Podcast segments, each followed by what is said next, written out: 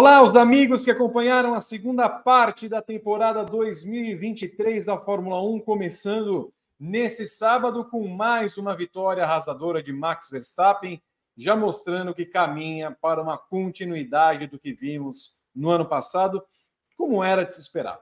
Verstappen largou na pole position e não teve nenhum problema para liderar toda a prova, basicamente. Não foi acossado por ninguém, sequer para o seu companheiro.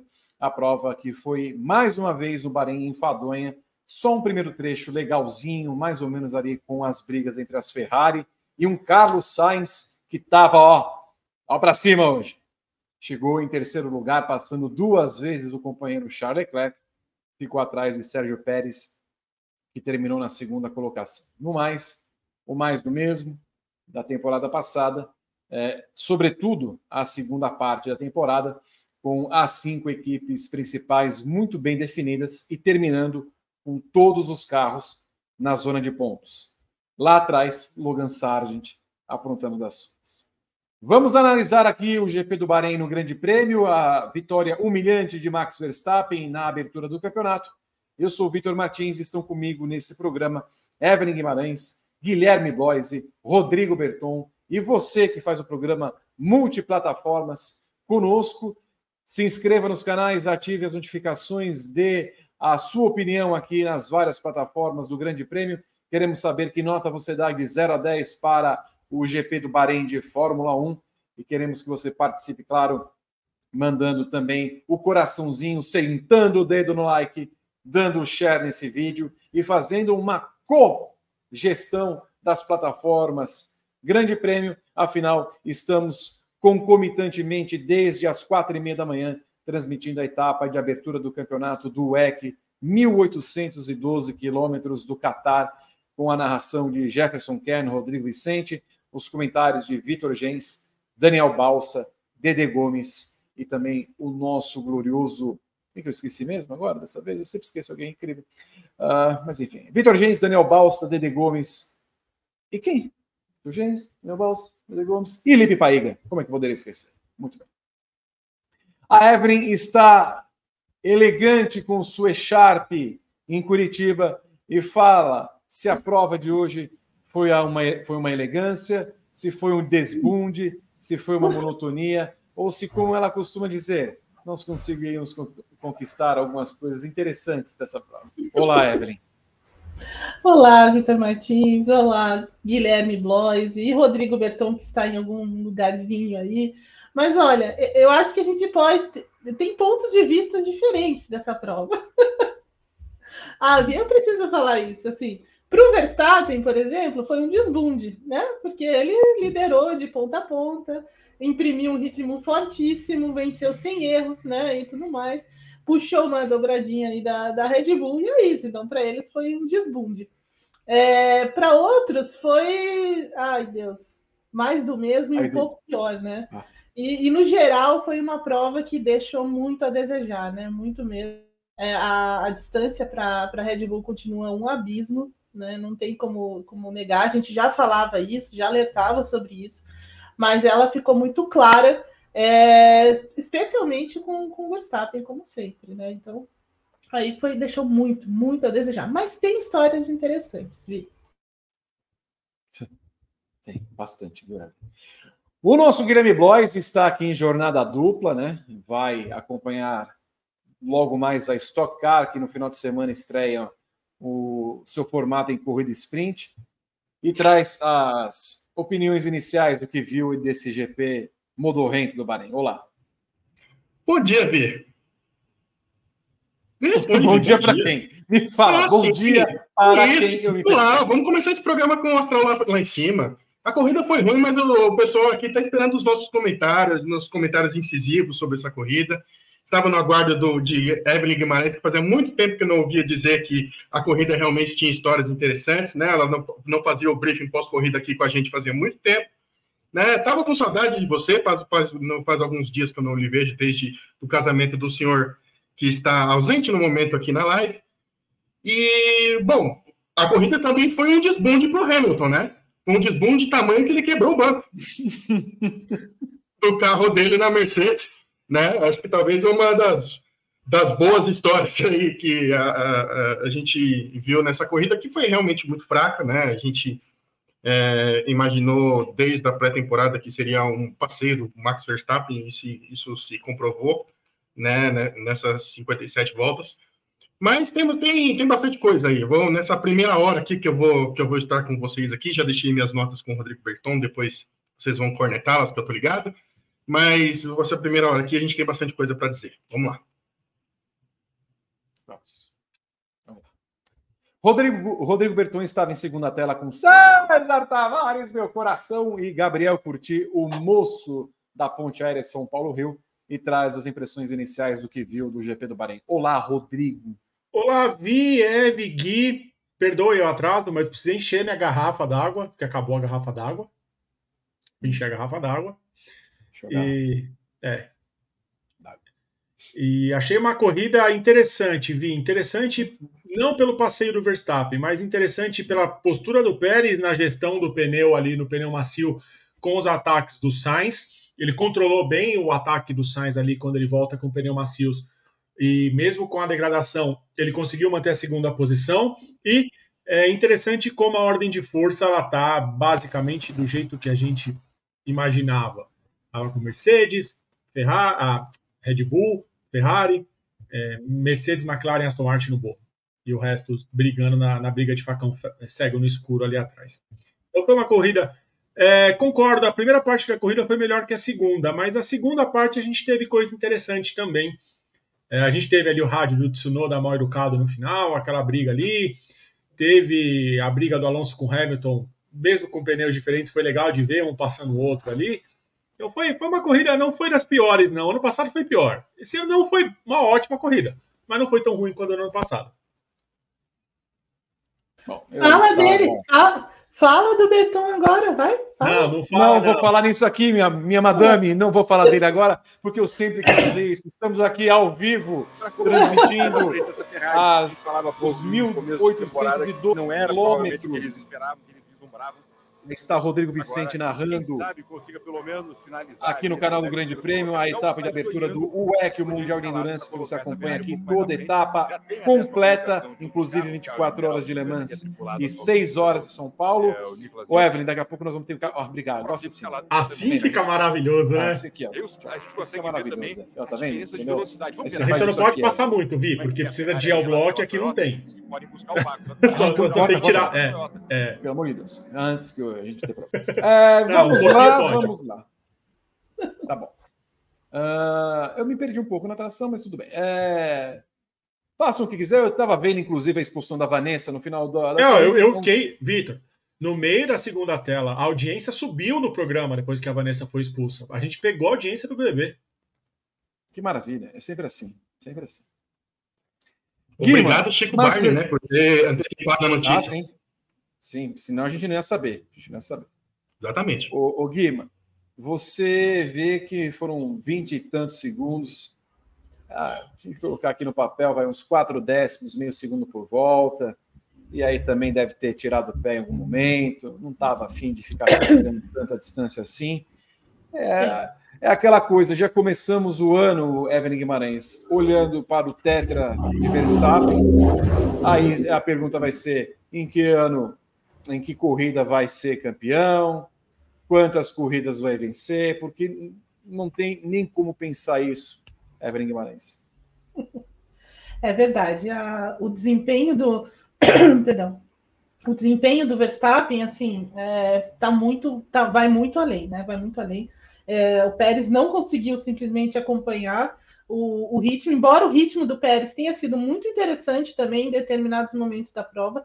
Essa parte final também, eu concordo com o B, a forma como ele administrou os pneus ali foi bem interessante, porque a Red Bull, na verdade, ela estava em desvantagem em relação às suas rivais, né? Ela só tinha um jogo de pneus duros, enquanto o resto tinha 2 jogos, né? Porque ela usou ela testou um pouco esses pneus ontem, né? Então, assim, ela estava em desvantagem nesse sentido, então ela tinha de usar aqueles pneus aqueles pneus vermelhos no final, né? Eles guardaram isso para o final, porque de fato, com os pneus macios, a Red Bull tem uma grande performance Mas o recorte que eu quero dar aqui é do stint intermediário, né? Ali é realmente o cenário dessa temporada, pelo menos nesse início, em que o Verstappen colocou um segundo em cima de todo mundo naquele momento, né? Então, esse é o cenário. É muito mais... o abismo, né, é muito maior do que a gente imaginava na pré-temporada. Então, não tem como não colocá-lo muito favoritaço a vencer. Talvez ele conquiste, né, ele assegure esse tetracampeonato muito antes até do Qatar, como foi no ano passado. Então, né, e talvez não deixe ninguém vencer também. Isso é muito possível, né, nesse de temporada. Então, ele vai ter que... A concorrência vai ter que se virar nos 30 para tentar ameaçá-lo, mas nesse início de campeonato acho muito difícil que alguém consiga tirá-lo do plumo. Inclusive na semana que vem, né, o Pérez até termina a corrida dizendo assim: olha, semana que vem tem Arábia Saudita, né, que é o lugar em que eu me sinto mais confortável, pista de rua e tudo mais. E eu arrisco dizer, nem em pista de rua o Verstappen vai dar chance com esse tipo de performance que ele mostrou hoje. Talvez em algumas pistas a diferença não seja tão grande assim, né? Tão significativa como nessa prova, porque as pistas são muito diferentes, né? Algumas são muito singulares, você tem a escolha de pneus e tudo mais. Mas assim, ele sempre vai liderar dessa forma, né? Então assim, se a diferença real é do Pérez, o que o Verstappen faz a mais é o que a gente vai ver durante essa temporada. Acho que não tem muito o que discutir nesse sentido. Guilherme Bloise, você vê aí, foram 22 segundos, 0,4 de diferença de Verstappen, uma tocada tranquila. Houve um quê de esperança nos treinos livres, meio que rechaçada durante a classificação, mas ali havia quem pudesse encontrar alguma razão para que Ferrari e Mercedes pudessem acossar Verstappen. Ele mesmo ficou surpreso com a pole position, mas em ritmo de corrida não havia a menor possibilidade, tanto que o Verstappen já abre mais de um segundo depois da primeira volta, evitando assim que Leclerc, que vinha na segunda colocação, pudesse abrir a asa dele. Vai um campeonato, mais uma vez, de vento em popa, lamentavelmente tirando a vontade de todos nós de acompanhar um campeonato minimamente divertido e acirrado. Mas o Verstappen não tem nada a ver com isso. Exato, né? Ele não tem culpa de que a equipe trabalhou para ele nesses últimos tempos, produzindo aí talvez um carro mais perfeito do que o outro, né? A gente já viu o carro do ano passado dominante ao extremo, né? Batendo o recorde de vitórias na mesma temporada. Muito provavelmente isso vai acontecer também ao longo do ano, né? Pelo que a gente está vendo, essa primeira corrida já foi um sinal, né? Talvez não dos melhores, né? Então, assim, fica um pouco difícil mesmo a gente tirar boas histórias da corrida, né? A parte do Verstappen, né? Eu acho que ao longo do ano a gente vai dedicar, digamos assim, cada vez menos tempo para analisar a performance do Verstappen nas corridas, né? Porque isso vai se provando a cada prova que ele domina como poucos a Fórmula 1, né? E a gente vai mirar as nossas atenções aí para outras equipes, Ferrari, Mercedes, McLaren, o próprio Sérgio Pérez, Aston Martin, que mamãe, que coisa horrível foi na corrida hoje, Jesus amado, né? Então, assim, a gente vai ter outras histórias aí ao longo ao longo da temporada, né? O Verstappen desfila na Fórmula 1, né? Tal qual um modelo internacional aí, na passarela da Fórmula 1, o Verstappen é nota 10 toda a prova, né? Impressionante, realmente um ritmo incrível. Chegou a ser um pouquinho ameaçado, mas bem pouquinho, assim, lá do Leclerc, ali na primeira curva, mas logo depois, na sequência, já abriu margem e deu show, né? Deu show. Acho que a gente caminha para ver mais uma temporada dominante do holandês aí. Bom, então, se for isso, ele não anda, ele desfila, Rodrigo Berton. E vai ser um desfile, provavelmente, em 24 etapas. Ele acabou com a corrida, né? Ele deu uma traulitada em todo mundo, atropelou, não deu chances, mostrou que é o campeão, mostrou que veio para conquistar o tetra, mostrou que veio para igualar o Vettel na Red Bull. Não tem outros adjetivos, assim. A gente usou muitos, eu usei muitos adjetivos na segunda tela para falar sobre o que o Verstappen fez hoje, porque foi eu acho que foi uma das atuações mais dominantes do Verstappen. A gente já viu o Verstappen dominar muitas provas, mas a de hoje, ela foi muito dominante. Na primeira volta ele já abriu, ele não tomou conhecimento. Na primeira parada ele parou muito depois que todo mundo. Volta e mantém o ritmo e abre de novo. Se precisasse abrir 30 segundos para parar de novo agora no final da corrida, ele tinha feito sem muita dificuldade. Assim, foi um dos maiores domínios do Verstappen e que já dá a tônica para a temporada, que vai ser acachapante. Muito bem. Estamos aqui fazendo a eleição interna dos piores da primeira etapa e esse ano 2024 temos uma novidade. Não serão apenas os pilotos, os eleitos, os indicados, né, no caso, para participar do nosso Guiomar Aguiar. Vão entrar equipes, vão entrar personalidades, vão entrar entidades. Então, tudo vai ser colocado no balaio para que a gente analise quem foi o pior do final de semana no nosso prêmio Guiomar Aguiar.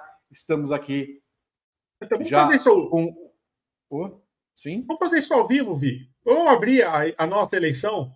Quem que a gente vai botar de Guiomar Aguiar? Tá bom. Eu votaria em Logan Sargeant como o pior do final de semana. Não, se bem que não vou piar, não. Vou mudar. Eu votaria na Alpine como o pior do final de semana. Alpine. Você, Eve? É difícil, hein? Tá difícil porque tem tanta coisa ruim nesse final de semana, mas eu acho que eu vou seguir o Vi nessa. Eu não gosto de fazer isso, né? Mas eu vou fazer, eu vou abrir essa sessão e eu vou seguir o Vi nessa eleição. Eu vou seguir o Vi nessa eleição e vou de Alpine também. Alpine me irritou já profundamente nessa primeira etapa, com uma menção honrosa também à RB, outra que... Ah, aí sim! Aí sim, gostamos assim, Gui, gostamos assim. Isso, ué, mas você não tinha falado? Não tinha falado que não ia mais gritar, porque a AlphaTauri, pipipi? É uma sequência, Gui. Dá sequência no trabalho. É. Eu comecei com boa vontade. Ninguém pode dizer isso de mim. Eu comecei com boa vontade, eu comecei olhando os pontos fortes e tudo, mas o que eles fizeram hoje não dá. Então, assim... Eu vou colocar essa menção honrosa, mas a Alpine está muito na frente disso. Guilherme Blois, o seu voto? Eu vou seguir os relatores e vou fazer uma menção honrosa aqui ao Christian Horner, também como o pior fim de semana, que chegou aí muito envolto em polêmicas, né? Não vou nem comentar a sequência, porque eu vou deixar para Vitor Martins e Rodrigo Bertão, que já brilharam no Twitter aí durante esses últimos dias em relação ao homem. Mas a polêmica toda que o Horner está envolvido, né? Eu acho que mancha bem a imagem dele aí na categoria como um todo, né? Então fica aí o meu voto, né? A minha menção honrosa ao Christian Horner por tudo que o envolveu nesses últimos dias. Mas eu acompanho vocês, a Alpine é um terror de carro e de estética do carro, que é um, né? Tudo errado naquela equipe. Rodrigo Berton. Eu só não voto no Horner também, porque o Horner não é o fim de semana, né? O Horner tem essa situação ridícula aí, tá se arrastando já há algum tempo. Então, quando a gente tiver a eleição dos piores do ano lá na frente, já tá anotado, que esse ano eu estou anotando. Vou parar de anotar em Mônaco? Talvez. Mas eu já estou anotando. Você também tá anotando, né, Vi? Sim. É, vamos parar quando de anotar? Não sei, mas vamos em algum momento a gente para de anotar. Mas o papelão do ano, por enquanto... deve liderar com margem ao Sargeant, o Horner. Mas, Vi, o meu voto é o Hülkenberg. Porque, olha, a largada do menino, ela foi tenebrosa. Largou para trás. E desse jeito, o Hülkenberg, você não vai andar na Mercedes. E aí, o Pob do Stoll, que ele estola, como se fosse um avião. O Pob do Stoll, ele tomou a pancada do Hülkenberg, ele não fez nada errado nessa largada. E mesmo assim, o Hülkenberg terminou à frente dos dois caras da Alpine. É triste a situação da Alpine. Então, Alpine, Hülkenberg, o Sargeant também, pelo amor. Mas teve problema, né? O grito dele no rádio foi maravilhoso. E eu acho que os quatro estão bem representados nesse primeiro Guiomar do ano, Vi. Vou botar a enquete no ar agora, então, no nosso chat do YouTube. Vote no Grande Prêmio Guiomar Aguiar do GP do Bahrein, o que foi pior no fim de semana da Fórmula 1. O que foi pior mudou a pergunta. Antes era qual era o pior piloto do fim de semana. Agora é o que foi pior no fim de semana da Fórmula 1, enquete no ar. Temos 1.200 pessoas no chat, Vi. Eu quero 1.000 votos no Guiomar Aguiar e quero 1.200 likes. É um voto e um like. O Ex das Notas já está com os nossos assinantes. Então, agora é só andamento no programa, Vi. Muito obrigado, Berton, Alpine, Hülkenberg, RB e Sargeant. Quem foi o pior do final de semana do GP do Bahrein? Falamos já de Verstappen, né? Tem pouca coisa, sempre assim, tem pouca coisa a falar do Verstappen. Sérgio Pérez na segunda posição te surpreende, Evelyn Guimarães? Não surpreende. Na verdade, ele tinha de chegar assim. O que surpreende é o tamanho a distância para o Verstappen. Com esse carro que parece um pouco melhor, em que ele parece um pouco mais confortável e tudo mais.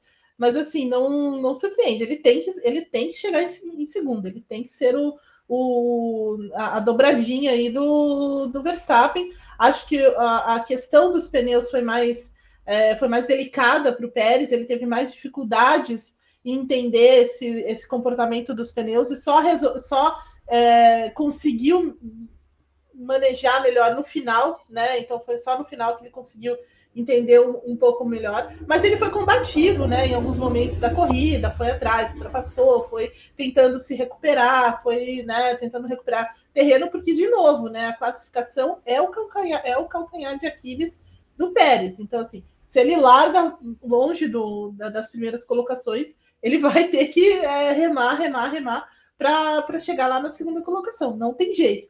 Mas ele, pelo menos, assim, ele se mostrou muito combativo nesse sentido, foi atrás, foi trabalhando. A Red Bull, como sempre, foi ajudando em termos de estratégia e nesse caminho dele para a segunda colocação. Então, assim, ele fez aquilo que se espera dele, né? Porque é aquilo que o Helmut Marko quer que ele faça, né? Que ele seja o segundo piloto ali, que ele vá dobrando essa pontuação junto com o Verstappen. Então, por hora, a vida do Pérez está tranquila lá, sem muitos problemas.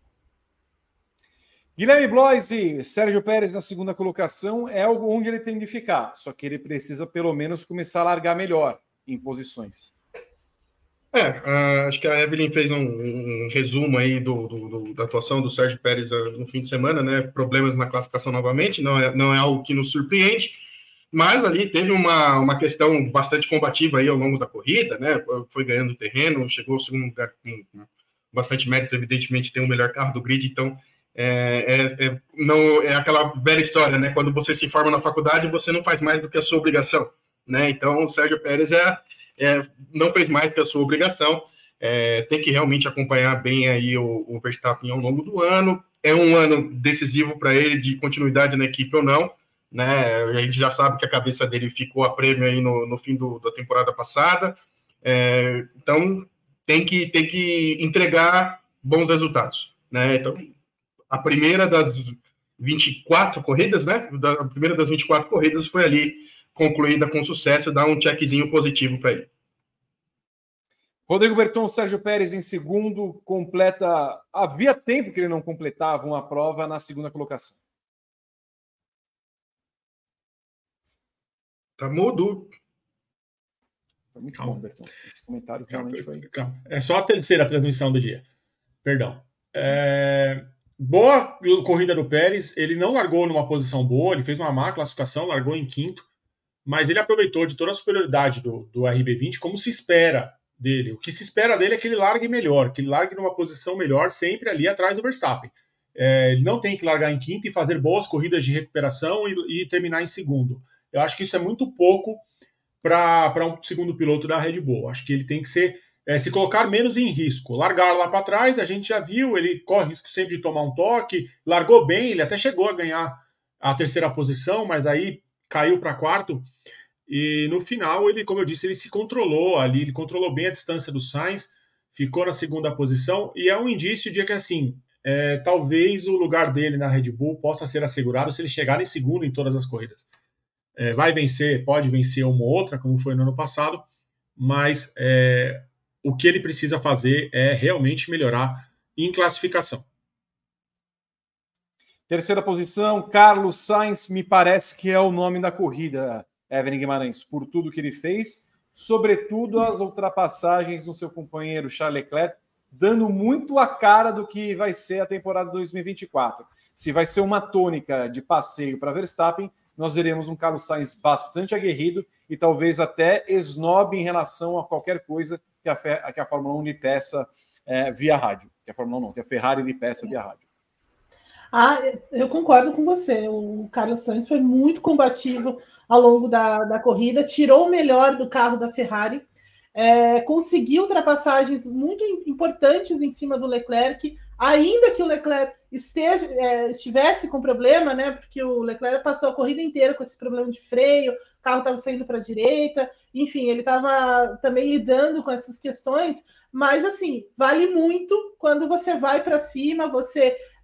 não, eu não vou ficar falando o que a equipe quer e tudo mais, e de fato o Sainz tinha um ritmo de corrida muito melhor do que do Leclerc, praticamente desde o começo da prova, então assim, porque assim, uma das características do Sainz é realmente entender esse comportamento dos pneus, que melhorou. A Ferrari ela tem uma questão com o pneu macio, ficou muito claro, com esse pneu macio ficou muito claro.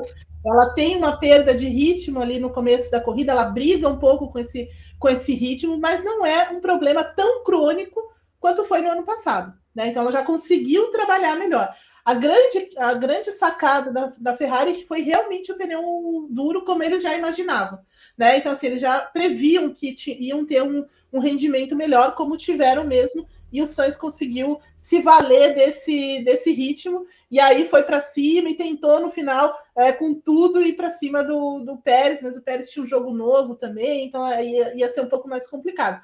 Mas ele não desistiu, ele foi para cima, ele usou tudo que a Ferrari entregou em termos de ritmo, não se apavorou nem nada disso.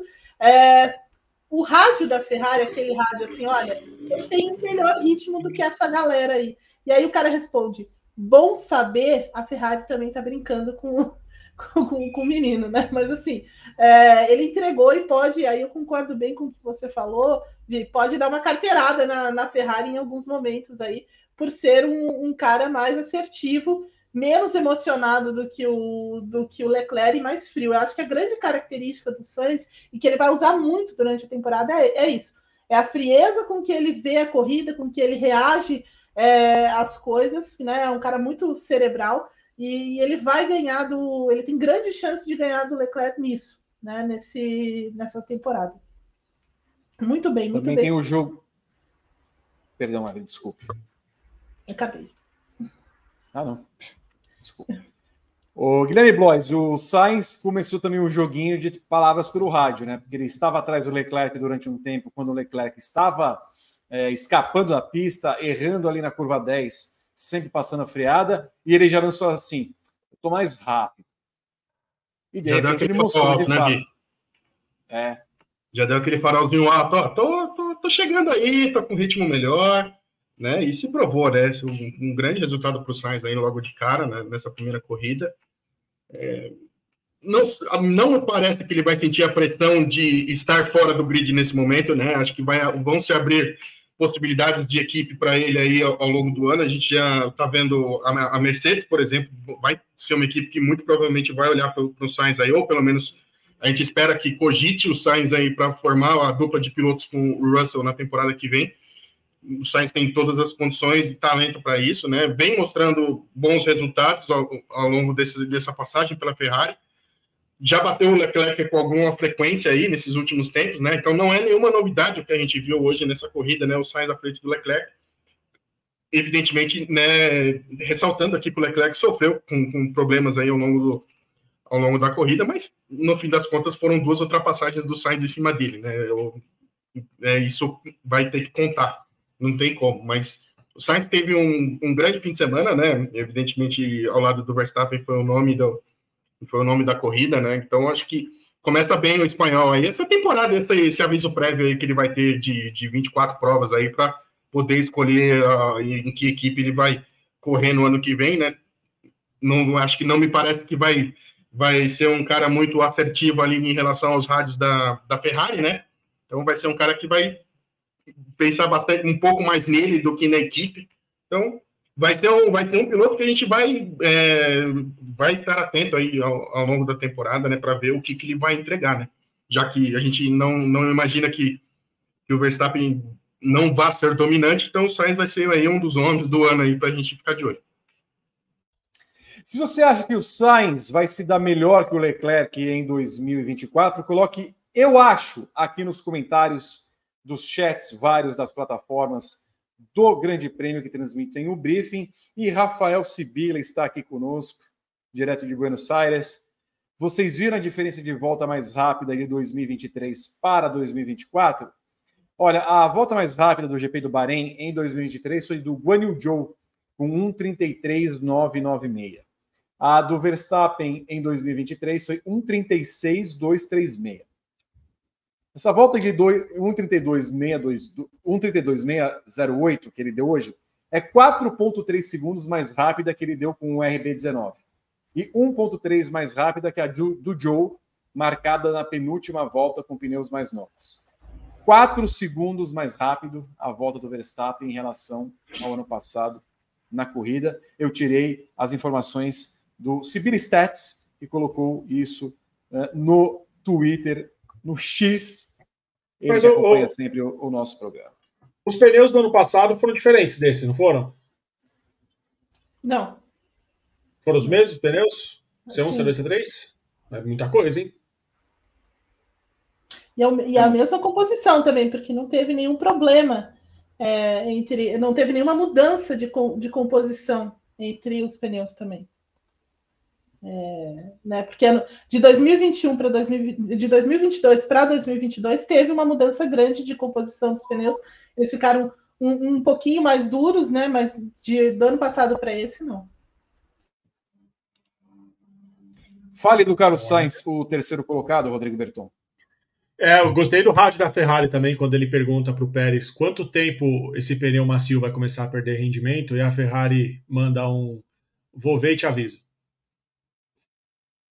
A Ferrari é uma brincante também, né? É o que o Gá falou na segunda tela. A Ferrari não tem essa informação a tiracolo, é um absurdo. Então é mais uma corrida que o Sainz precisa fazer a própria estratégia. Mas no briefing pré, eu tinha dito que eu achava que a temporada entre os dois ia ser mais amistosa pelo projeto da Ferrari. Já errei na primeira, assim.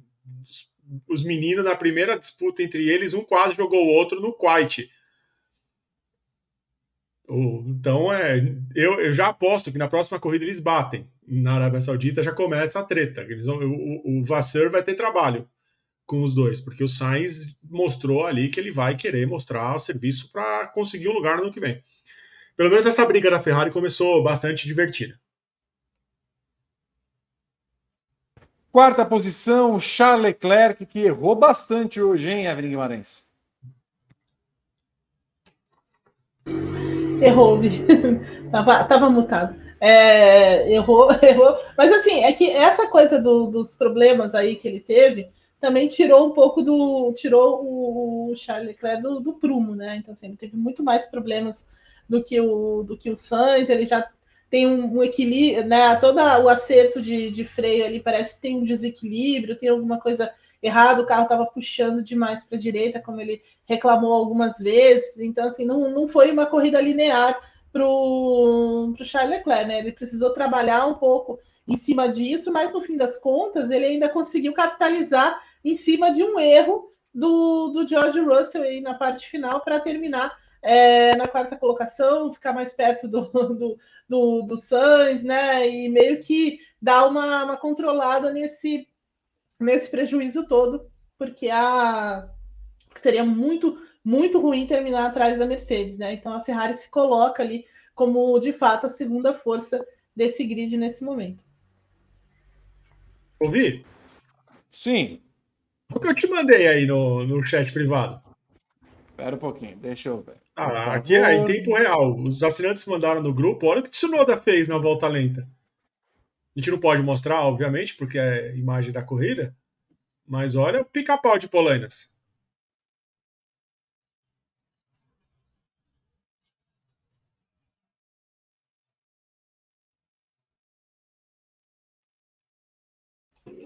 É um clima bom.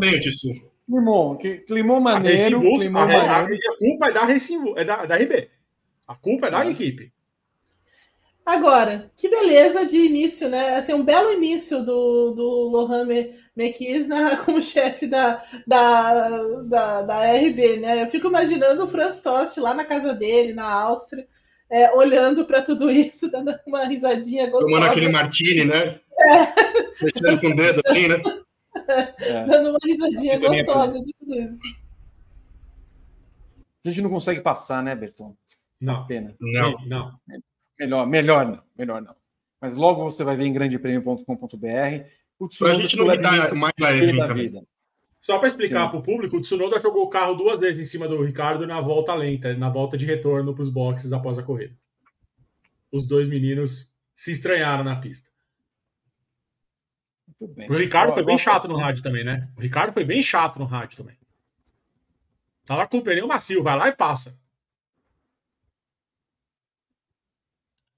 Faz a mesma coisa que o Sainz fez, né? Ó, tá mais lento, foi lá e... Olha... Deixa eu ver aqui. Não tá fácil, não. Daqui a pouco vocês vão ver o vídeo. Assim que estiver no ar, nós vamos colocar o link aqui nas redes sociais para você poder acompanhar o vídeo na íntegra. Já levantamos o vídeo aqui com as câmeras da F1 TV para que o Grande Prêmio coloque no ar e você possa ver essa cena. Fala então, Guilherme Bloise, do Leclerc, o quarto colocado. Teve bastante dificuldade, né? Acho que o que fica do fim de semana é a boa classificação, mais uma, né? O Leclerc é muito bom nessa volta rápida ali, né?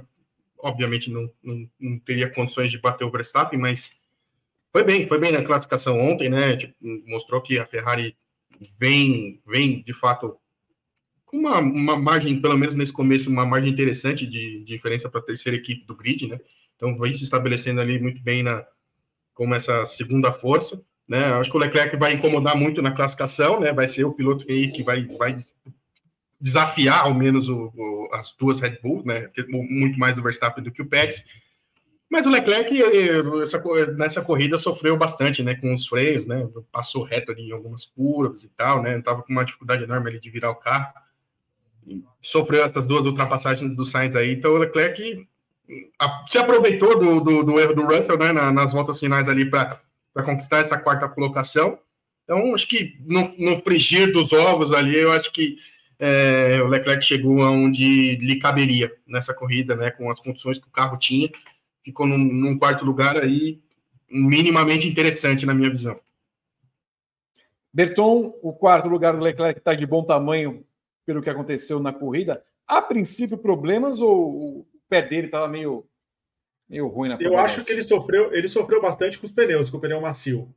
Ele deu muitas travadas de pneus no primeiro stint. Então eu acho que isso foi consequência do comportamento da Ferrari com os pneus macios. Mas eu acho que no fim o quarto lugar ficou ok, de bom tamanho para ele, porque se não fosse o erro do Russell, ele teria terminado em quinto, né? E também seria ok.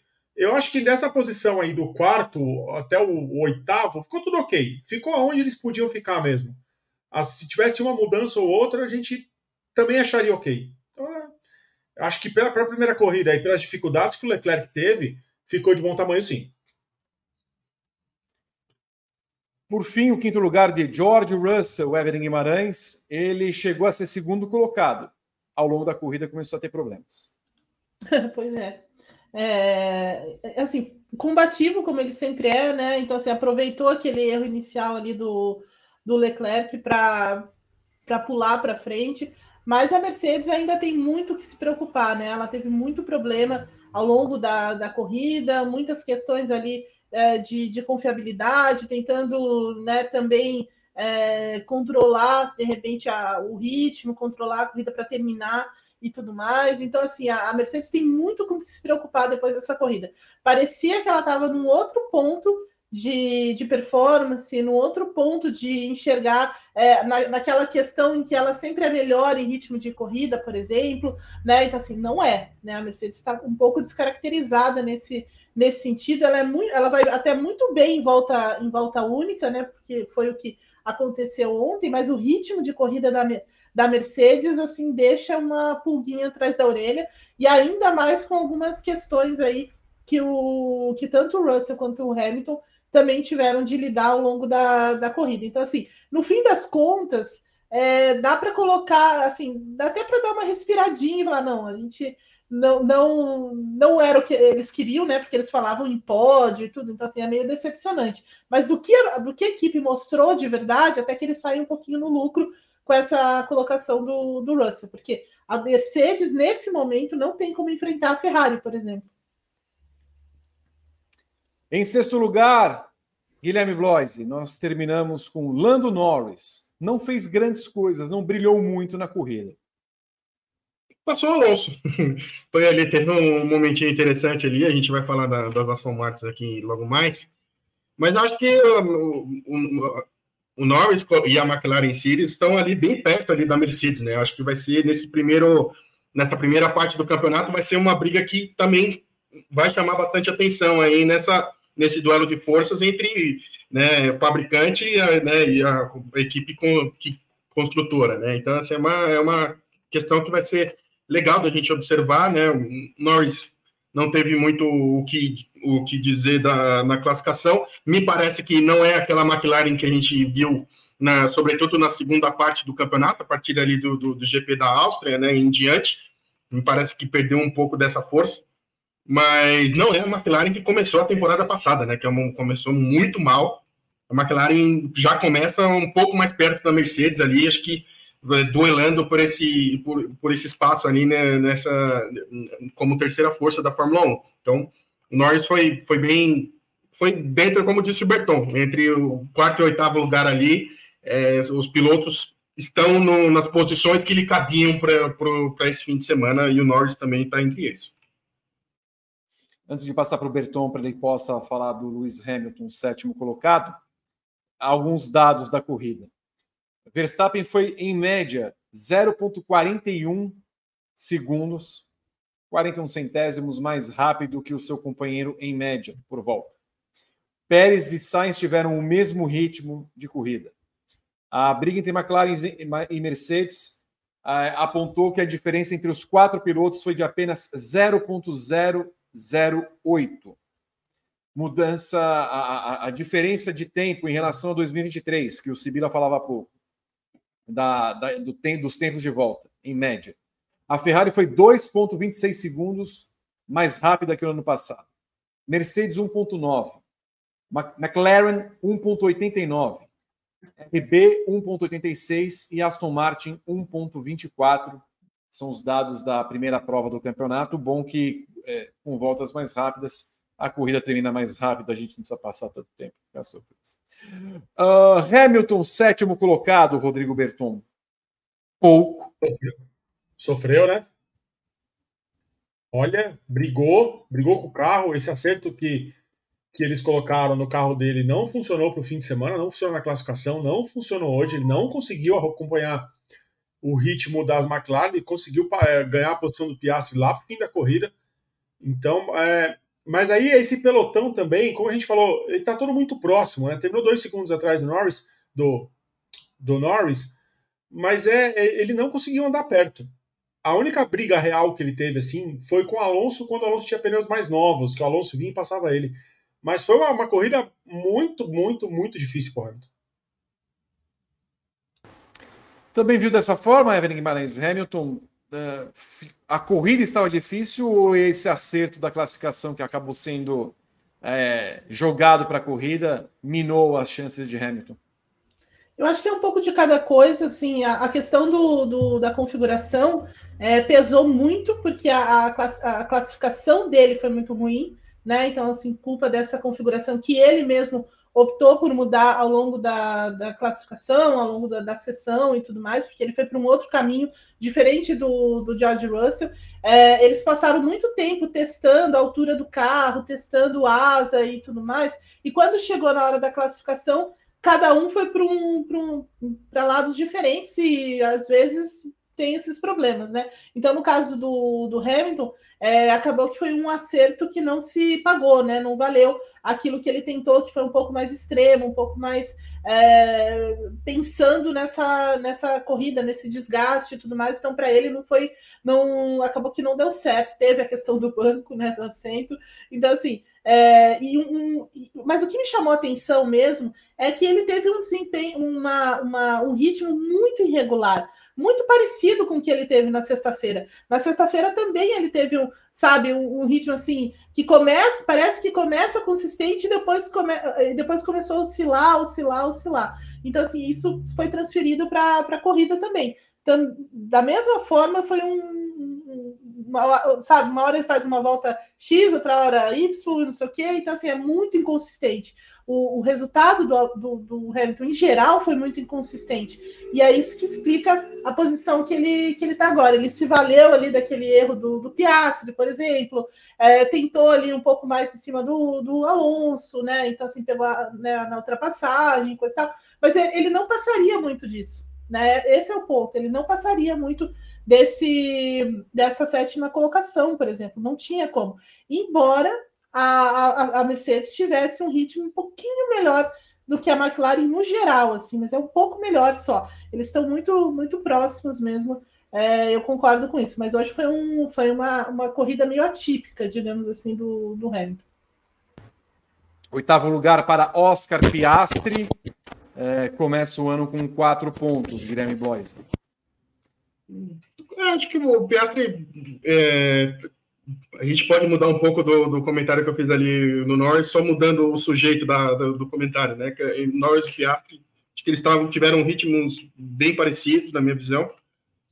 Começa bem, o Piastri é um bom talento aí da McLaren, né? Vai conseguir brigar aí com a Mercedes nesse começo de ano, a ver se a McLaren vai ver com uma atualização mais forte ao longo da temporada para que o Piastri possa ganhar terreno, né, e começar, de fato, a brigar por posições melhores nas corridas, quem sabe brigar ali por um pódio, vai ter corridas de sprint aí também ao longo do ano, já venceu uma na Bélgica, então quem sabe repita esse desempenho, mas nessa primeira corrida ele pouco pôde fazer ali, teve um ritmo consistente ali para ficar entre os 10 primeiros e começar a temporada pontuando, que acho que é o ideal da McLaren nesse começo, pontuar, né?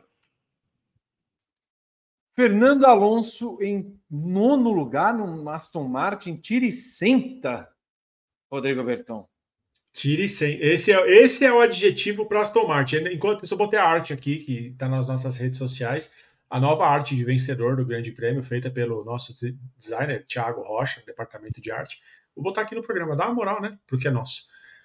Ficou bem bonita, Thiago. Parabéns. Não que ele mereça depois das fotinhas que ele colocou lá na redação do Slack. Ele botou? Vai de monte. Eu não vi. Encaminha para mim, Gui. Eu não vi. Não tem.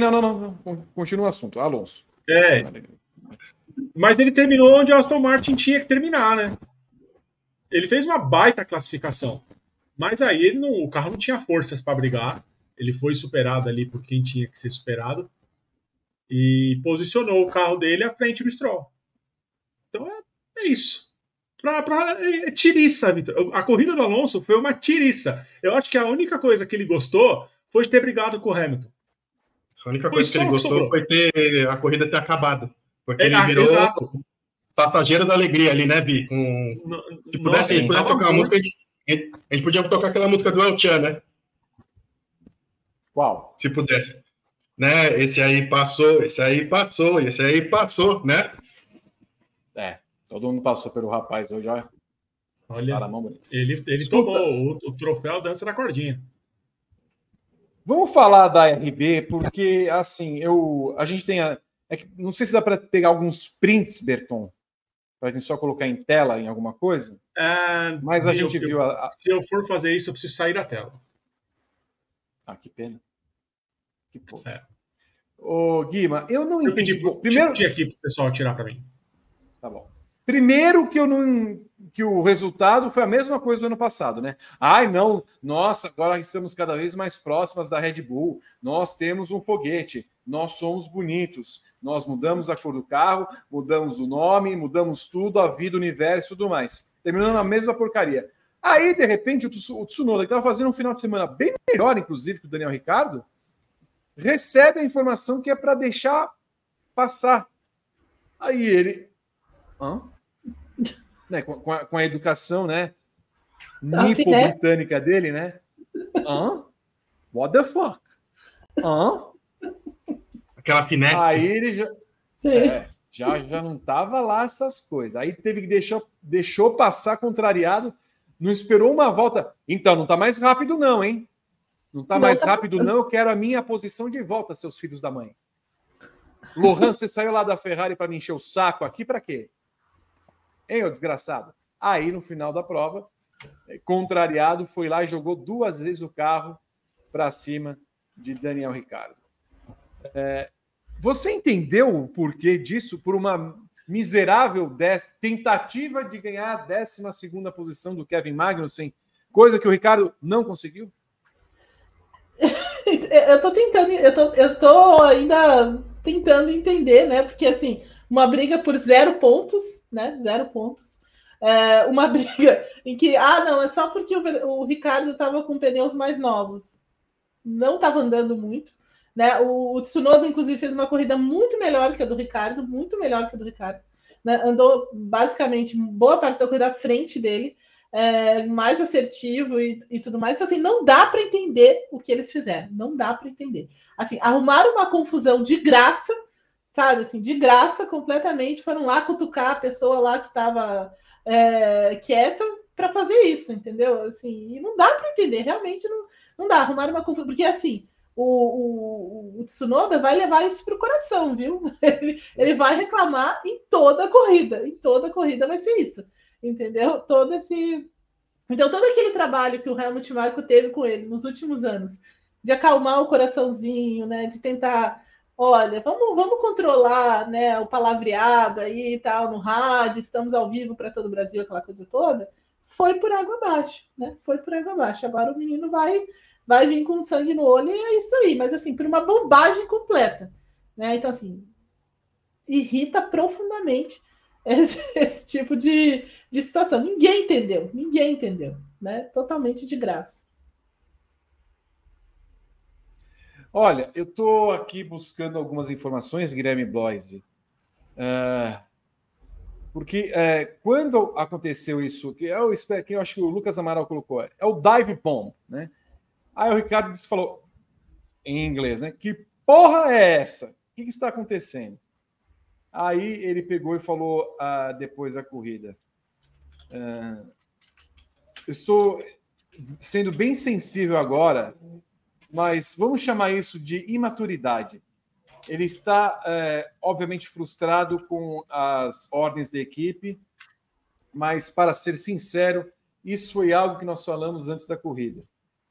É bem possível que eu vá usar aqui algumas palavras mais calmas depois da corrida, mas ele sabia que eu tinha uma chance e que eu tinha ritmo para ultrapassar ele e os demais, então a chamada foi normal e aconteceu. Ele não me deu ponto nenhum, a gente estava brigando por uma 13ª posição.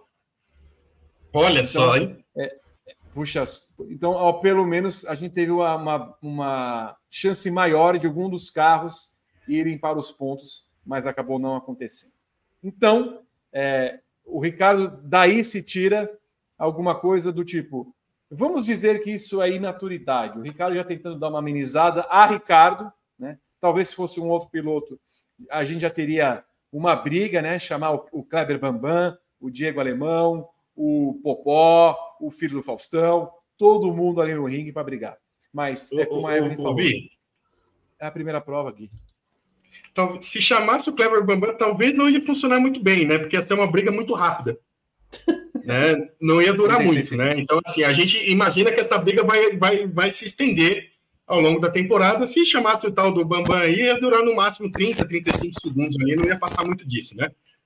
Mas, enfim, falando, não tem nenhum sentido o que foi feito aqui, né, pela Racing Bulls, né? Surreal essa troca bizarra. O Tsunoda teve uma performance muito melhor que o Ricardo no fim de semana, na corrida, então nem se fala.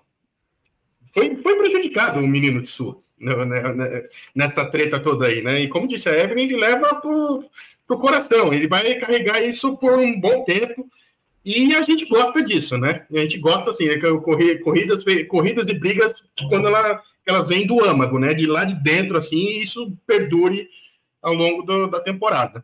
Mas eu vou precisar encerrar minha participação aqui, porque já vai começar a etapa de Goiânia da Stock Car. Eu vou deixar uma pergunta aqui, uma teoria da conspiração para vocês. Essa ordem de equipe talvez não tenha vindo da equipe mãe, que adora o Ricardo? Para já dar os sinais? Já começando a dar fortes sinais? Rodrigo Berton. Beijo, gente. Até. Um beijo para Guilherme Bloise, que vai agora para a cobertura da Stock Car, que começa nesse final de semana em Goiânia, com a corrida sprint. O Felipe Batista larga na pole, mas é na corrida de amanhã, na corrida principal. Agora tem essa diferença, como acontece em Fórmula 1 e MotoGP. Rodrigo Berton. Na corrida sprint. Você está perguntando muito para mim. Porque eu estava... Eu não consegui acompanhar. Eu tenho... Não, você vai me falar. Tem Fórmula 1, tem o WEC e tem BBB. Vi. Eu não tinha condição. Vi, eu tô com o WEC na janelinha aqui, faltam 7 voltas para acabar e eu tô assistindo desde as 4:30 da manhã. Estou levemente com sono. Era 4:30 da manhã, meu despertador tocou e o YouTube notificou. A Porsche Penske 6 lidera a prova com o Peugeot, que liderou bastante parte da corrida, inclusive. O Peugeot está 1 minuto e 29 atrás. Peugeot 93, surpresa, inclusive, Peugeot 93 na segunda colocação. Você acompanha aqui nos canais Grande Prêmio. Com balanço de potência, os Toyota estão bem para trás, né? Então por causa do balanço.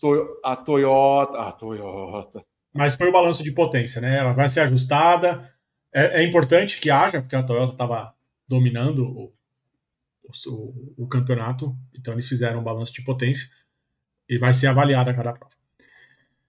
Sobre quem estávamos falando, Vi? Sobre a RB, só para a gente encerrar. Ah, me irritou, né? Já vai ganhar o primeiro do ano. Que não vai ser o primeiro do ano, porque tem alguns pilotos que vão tomar antes dela. Se eu puder dar minha nota para a RB antes, aí vai ser a primeira do ano. Desnecessário. Um clima que uma equipe não precisa. Já tem toda a atenção para ela esse ano, porque ela assumiu que é um time B da Red Bull, o time 2, os chefes de equipe já estão em cima dela. E aí ela cria uma atenção para si mesma que talvez ela não precise agora, nesse começo de temporada.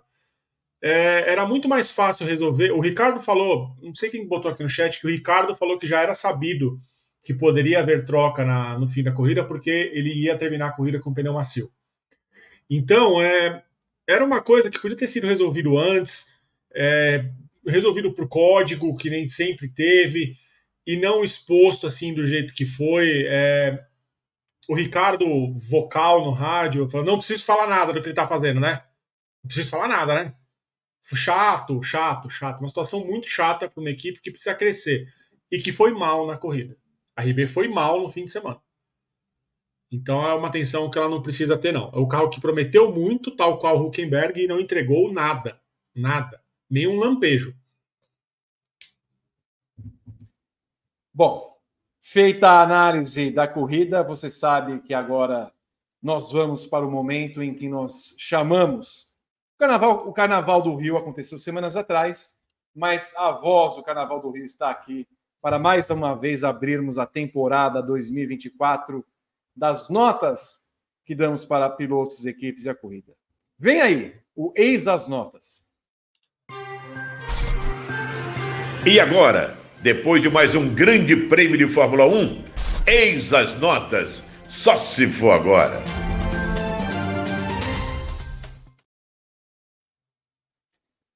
Está aí a planilha atualizada de 2024, e aí, tal qual o globinho da Fórmula 1, o Berton vai girar essa planilha e vai cair ali no Bahrein.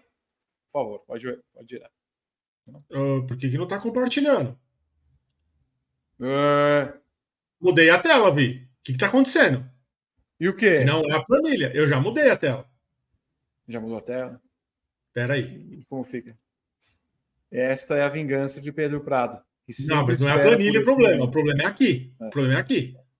É aqui. Evelyn, isso está lhe cheirando a quê? A karma. Ó, não. Karma. É o karma. O quê? Ele volta. O que que é? Tá aparecendo alguma coisa pra vocês aí?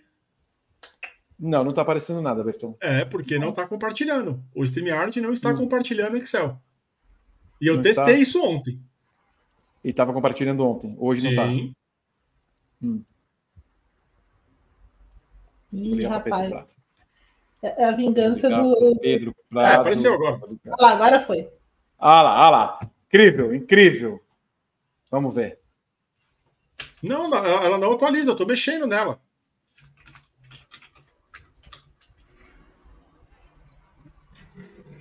Você fez quantos testes para... Muitos, Vitor. Eu fiquei um tempão aqui ontem. É, e tava tudo ok. Sim. Certo. Pera. Não, espera, a gente tem todo o tempo do mundo, né, Bertão? A gente não tem nada o que fazer nesse sábado. A gente amanhã vai ter o Padre Marcelo e o Ramadã. Então a gente fica aqui perdendo tempo, né, Bertão? Tô preocupado. Vamos ver. Foi.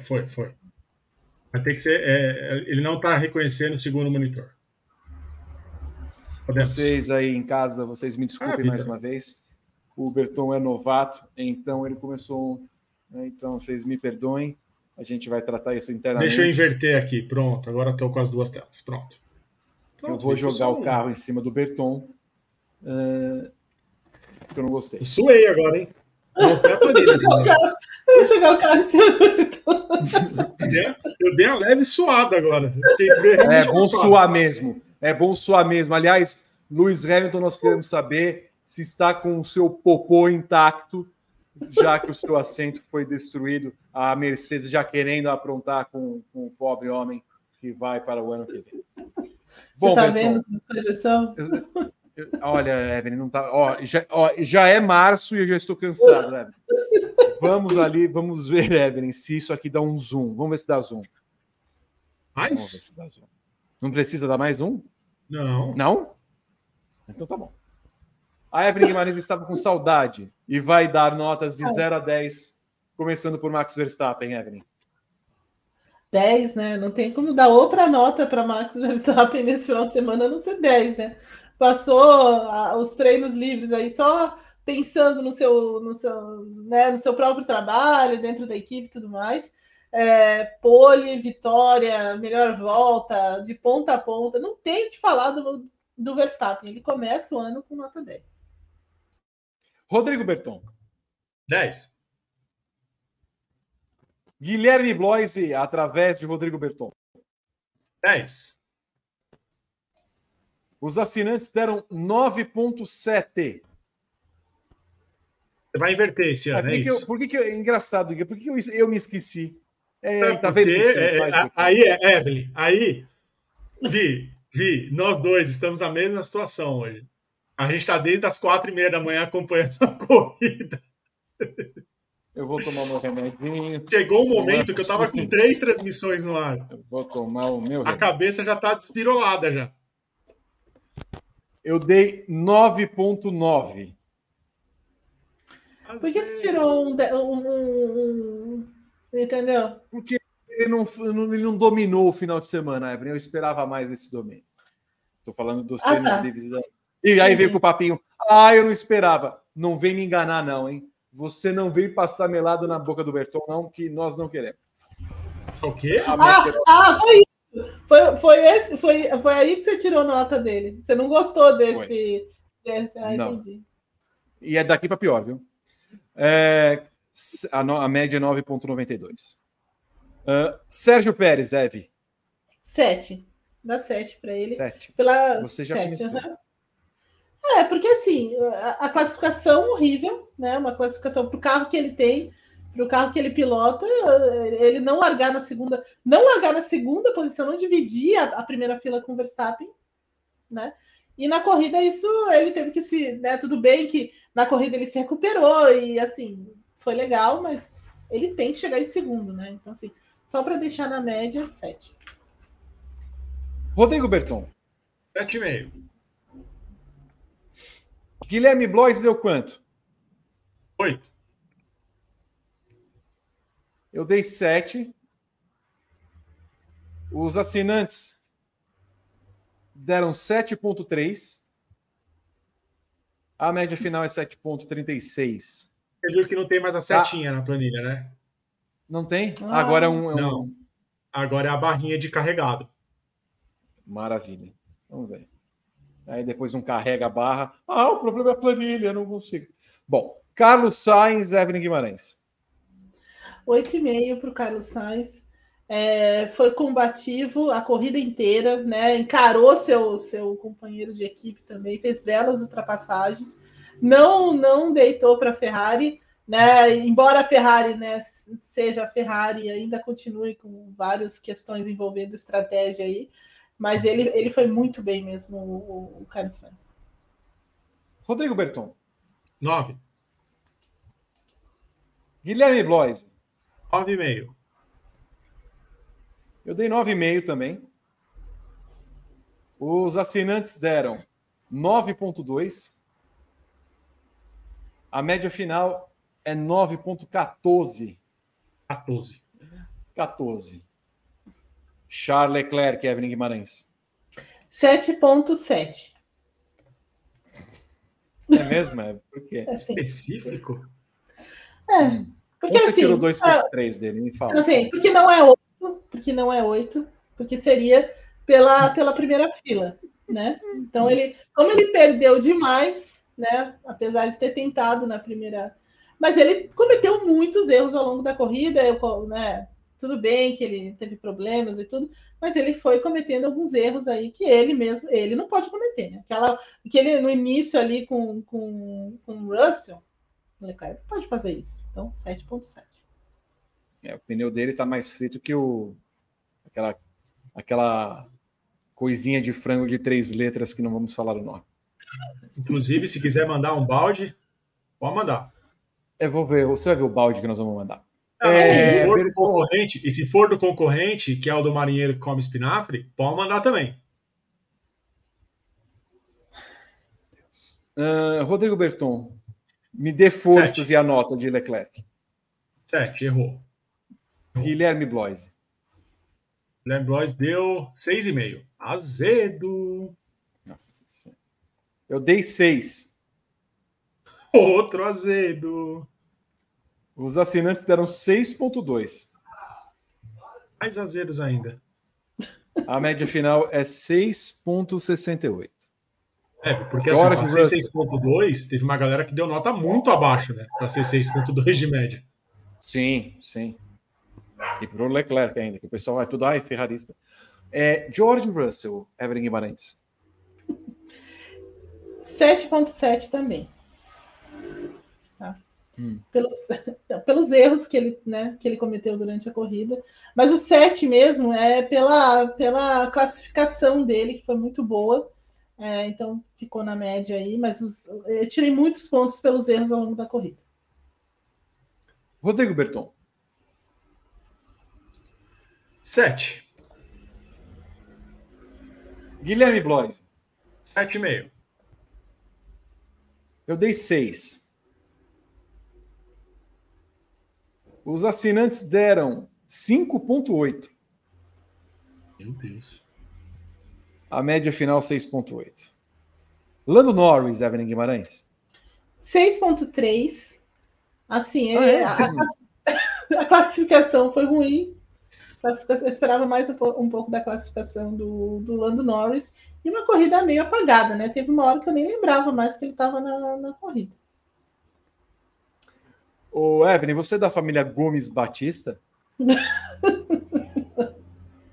Não. Tá bom. Mas... É isso. Rodrigo Berton. o Silvio Santos falaria, tá bom. Eu pensei em dar 4,5 de discreto. Ô, B, bota um pouquinho mais, assim, só pra gente ver as suas mensagens diretas, se tem alguma coisa. É verdade, alguma dele. Não era pra compartilhar isso, tô falando, StreamYard tá loucaço. Eu não sei nem tá onde loucaço, tá agora. Né, B? Aí vem foto que não deve, aí vem foto que do Sibila, vem foto que não deve. Olha lá, olha o que é isso. Olha que maluquice. Olha aí. Bertão, o que está acontecendo aí, Bertão? Você tá loucão? Eu não sei o que está acontecendo, Vi. É o StreamYard ficou loucaço. Olha aí. Agora não tem mais nada. Não tem planilha, não tem mais nada. Eu estava tentando ler as mensagens ali.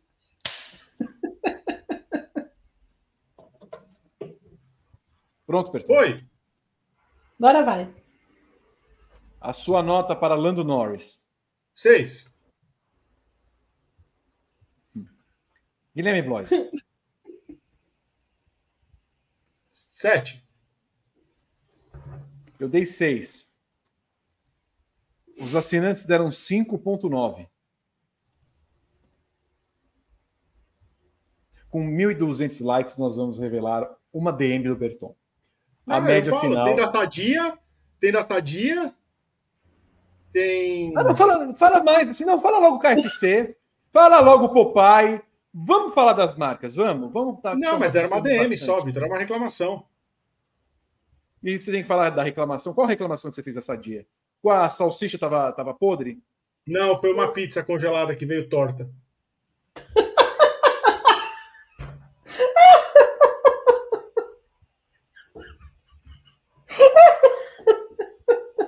Ela veio troncha. E você se dignou. Aí você mandou lá.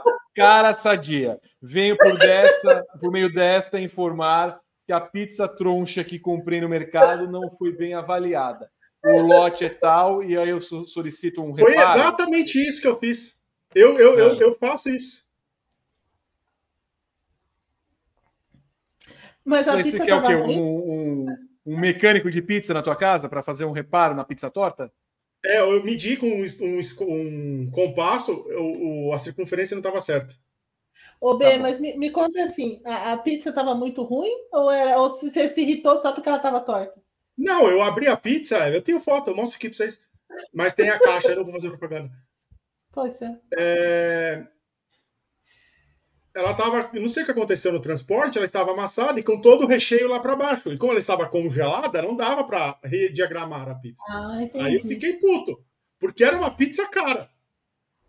Ah, entendi. Você já pensou, por exemplo, em comprar uma pizza na pizzaria e comer na hora? Eu faço isso, Vitor. Eu faço isso regularmente. Você sabe que você recebe as fotos.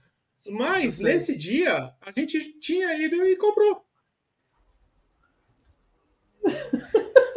Olha, Vi, não dá. Eu não tô... A pizza torta, Evelyn. Pizza torta. Eu não tenho. Olha, eu já estou cansado. É março e eu já não tenho condições. A nota do Paspalho é 6,24. Lewis Hamilton, Evelyn Guimarães. 5,3. Péssima classificação, né? Tudo bem, tem a questão da configuração e tal, mas péssima classificação. Ele não pode classificar da maneira como foi ontem. E a corrida bem meia boca também. Tudo bem. Rodrigo Berton. Sim. Guilherme Blois. 6,5. Eu dei 6. Olha... Os assinantes... eu distribuí um lote de 6, viu, Evelyn? Porque aí todo mundo foi igual. Todo mundo foi igual para mim. Foi uma gleba de 6. Foi tudo a mesma coisa, né, Vi? Tudo a mesma coisa. E? Os assinantes... O quê? Não é possível. Foi por causa do Renato Ribeiro, depois vê se está certo. Os assinantes deram 4,6. Pro Hamilton. Olha aí. Quem manda acabou o amor? Não é possível. A média final é 5,48. Vá às redes sociais hashtag F1 no GP e mande fotos de alimentos que chegaram não em boas condições na casa de vocês, para que a gente possa comparar com a pista toda. Berton. Isso me lembra, Vitor, uma vez que o senhor comprou um pão de fermentação natural e não chegou do jeito que o senhor queria, o senhor ficou puto também. Eu fiquei puto, mas eu comi, porque estava bem gostoso. Vitor, mas eu comi, eu não estou falando que eu não comi a pizza. Mas você quer o que eu quero nessa aqui agora? Comi e reclamei, né, Bê? É. Não quero nada. Eu não quero nada, mas apenas reclamei com controle de qualidade, faz parte do serviço. Não reclamei publicamente, não mandei só uma foto, falou assim, ó, está acontecendo isso, melhorem, só isso. Não fazem isso com grande prêmio. Melhorem. Melhorem é a melhor coisa que tem. Melhorem é muito bom. Evelyn Guimarães, Oscar Piastri. A gente não recebe mensagens mandando, criticando a gente? Mas eu não respondo. Eu bloqueio. Eu devo ter sido, eu não fui bloqueado pela Sadia. Então a Sadia já torço porque o Alfredo Sadia ter bloqueado você. Oscar Piastri, Evelyn. 5. Meia boca também. Na Austrália isso é chamado de mid-mouth. Sim. Rodrigo Berton. 4,5. Guilherme Bloise. 7. Eu dei 6. Olha lá. Tá no bolo do tudo igual. Os assinantes deram 4,9. Os assinantes estão meio acertos hoje. Eles estão certos. Eles estão certíssimos. Comeram pizza torta hoje. Olha lá. Daqui a pouco aparece a DM de novo, a gente vai ver de quem o B reclamou mais uma vez. O que é isso que está acontecendo aqui, gente? O Renato.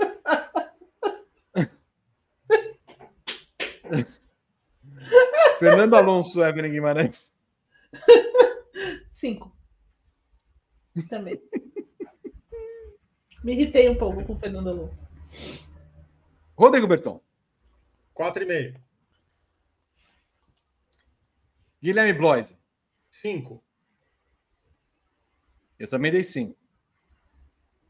Os assinantes deram 4,8. Meu Deus, que gazeta. A média final é 4,86. Lance Stroll, Evelyn Guimarães. Embora ele não tenha tido culpa, né, no entreveiro com o Hülkenberg, 4. 4? Rodrigo Berton. 4,5. Guilherme Bloise. 5. Todo mundo já viu, apareceu aqui. Eu dei 5. Os assinantes deram 4,5. A média final 4,6. Diogo Anil, Evelyn Guimarães. Eu vou dar nota 6,5 para ele, porque ele, assim, apesar da classificação pífia, ele foi muito bem na corrida, né? Foi até bem mais consistente do que o Val, que pobre coitado, né? Tem problemas com pit stop, ainda deve estar lá esperando colocarem acertarem a pistolinha lá do pit stop, mas ele apresentou até um ritmo mais consistente do que eu esperava da Sauber e dele mesmo. Você falou em pistolinha, eu lembrei. Bom, enfim. Rodrigo Berton. Eu odeio você tanto. 7. Olha, eu vou reclamar de você para Sadia. Eu vou reclamar. Mas eu não tô torta. Eu vou perguntar para ela. Vai que você tem uma escoliose aí, uma lordose. 4 dias para responder. 4 dias? 4 dias? Claro. E pediram a embalagem. O que a gente vai responder para esse idiota? Deve ter pensado. Bom, Guilherme Bloise. 5,5. Eu dei 5. É o bonde do 5 agora. Os assinantes deram 5,1. A média final, 5,82. Gavin Magnussen, Evelyn Guimarães. 4. a classificação foi muito ruim, mas ele tentou se recuperar na corrida. Então, 4. Rodrigo Berton. 4,5. Guilherme Blois. 4,5. Eu dei 5. Obrigado. Os assinantes deram... O quê? Nada.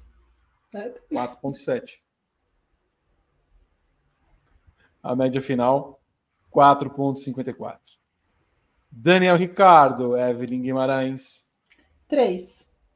Corrida horrível, né? No final, essa pataquada aí, tudo bem, né? Mas assim, horrível. 3. Rodrigo Berton. 4,5. Guilherme Bloise. 4,5. Eu dei 4. Os assinantes deram 3,5. Certíssimo. A média final. Chato, cara, chato no rádio, pô. Vai, anda, cara. Anda com esse carro. Quer ultrapassar? Anda. É assim. Desculpa. É, não, reparei que você estou um pouco nervosa. Manda uma DM para a RB, Ev. Fala que eles estão tortos. Eu vou mandar, Bi. Eu vou mandar. Me irritaram profundamente já. 3,9 é a média. Yuki Tsunoda, Evelyn Guimarães. 4,5 pela pistolada no rádio. Rodrigo Berton. 4,5. Guilherme Blois. 5,5. Eu dei 4. Os assinantes deram 3,3. A média final, 4,36. Alexander Albon, Evelyn Guimarães. O Ansu, sim, faltou isso. Uhum. 4. Esperava um pouco mais do Ansu hoje, viu? Confesso. Mas a Williams está cheia de problemas, né? Então, assim, teve uma hora que estava piscando loucamente lá. O carro tá quente e tal. Muita coisa para pensar em Williams. Rodrigo Berton. 4. Guilherme Bloise. 4. Eu dei 4. Os assinantes deram 4. A média final. Todo mundo deu 4 no final. É 4. Nossa, que maravilha. Nico Hülkenberg, Evelyn Guimarães. Olha, Vi, eu queria dar um 7, 7,5 pela classificação dele, mas o início de corrida e depois o que virou a corrida dele, 3,5. Rodrigo Berton. 1. 1? Ah, pá, merda. Tanta expectativa pra nada. Parece eu com a pizza congelada. Guilherme Blois. 2. Eu dei 2, mas mantive o respeito. Os assinantes deram 2,7. A média final é 2,24. Esteban Ocon, Evelyn Guimarães. 3, né? Pobre. Não tem muito o que fazer aí nesse caso, nessa equipe. Rodrigo Berton. 0. Que isso? Por que 0? Por motivos óbvios. Não é motivo óbvio. Ele foi mal. Ele, assim, o Ocon. Foi mal? O Epaminondas? Foi. Guilherme Blois. 0. Blois, ele foi mal? Só reclama aqui também. Eu dei 2. Os assinantes. Eu gosto dele. Os assinantes eram 2,2. Viu? A média final, você tem que concentrar a nota baixa para quem faz o carro, não para ele. Ele tirou tudo do carro. A média é 1,44. Pierre Gasly. 3 também. É três, é a mesma situação do pobre Ocon. Não tem o que fazer. Rodrigo Berton. Zé.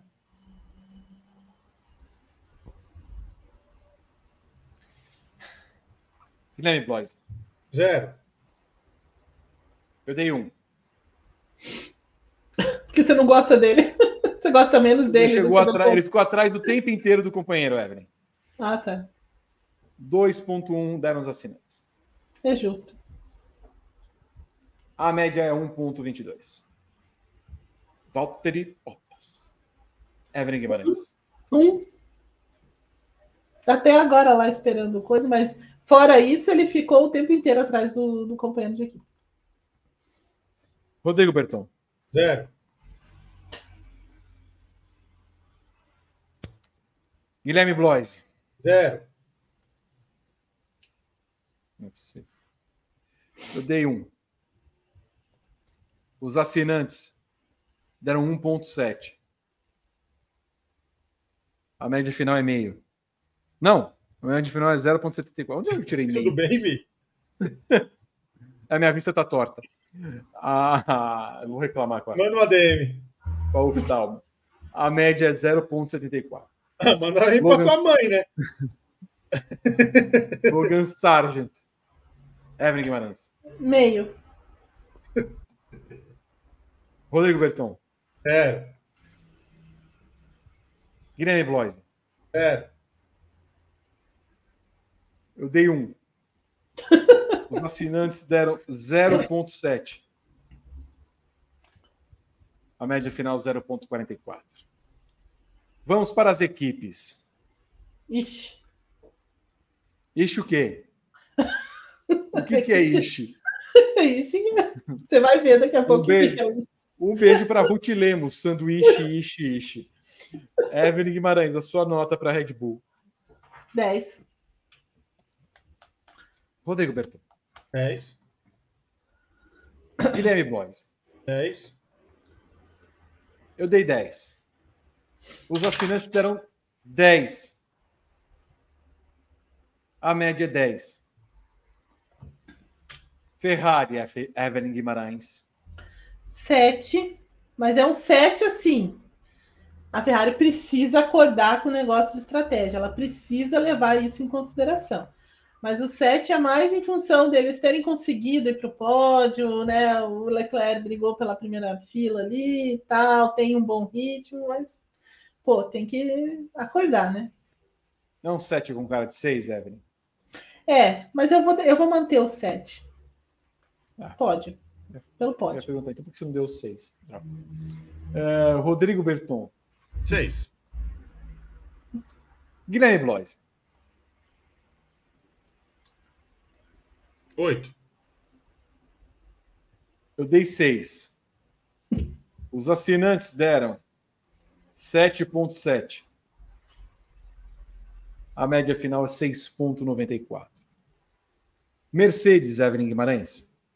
5 para Mercedes. Não. Ah, é assim, né? Ela vai ter muito trabalho pela frente aí. Rodrigo Berton. 5. Guilherme Blois. 7. Eu dei 6. Os assinantes deram 5.7. Olha. A média final 5.74. McLaren. Evelyn Guimarães. 5 também. 5 também. Você ouvia Five, Evelyn? Não. Mas tentei assistir as Five. As Five. É. O que é as Five? É uma série. Uma série da Globo. É. Você já reclamou do Globoplay, ô Berton? Já, algumas vezes. Mas esse não sou eu que assino, então eu não preciso reclamar. Entendi. Então me dá a nota, McLaren. Esse eu só tenho a senha, 4,5. Guilherme Blois. 7. Eu dei 5. Os assinantes deram 5.6. A média final 5.42. Aston Martin, Evelyn Guimarães. 5 as well. Rodrigo Bertão. 4,5. Guilherme Blois. Opa! Vamos parar de antecipar as notas? Sim. Eu dei 3. Que isso? Ah, Palmeiras também. Que isso? Ai, mudamos todo o carro. 4.4 a média dos assinantes. 4.38 a média final. A Sauber, Evelyn Guimarães. 3. Pela madrugada. 3. Ah, 3, Evelyn. Ah, cara, não. 3. 3. Vai aprender a fazer pit stop. Rodrigo Berton. 2. Guilherme Blois. Guilherme Blois deu 4. Eu dei 3. Os assinantes deram 3.1. A média final, 3.02.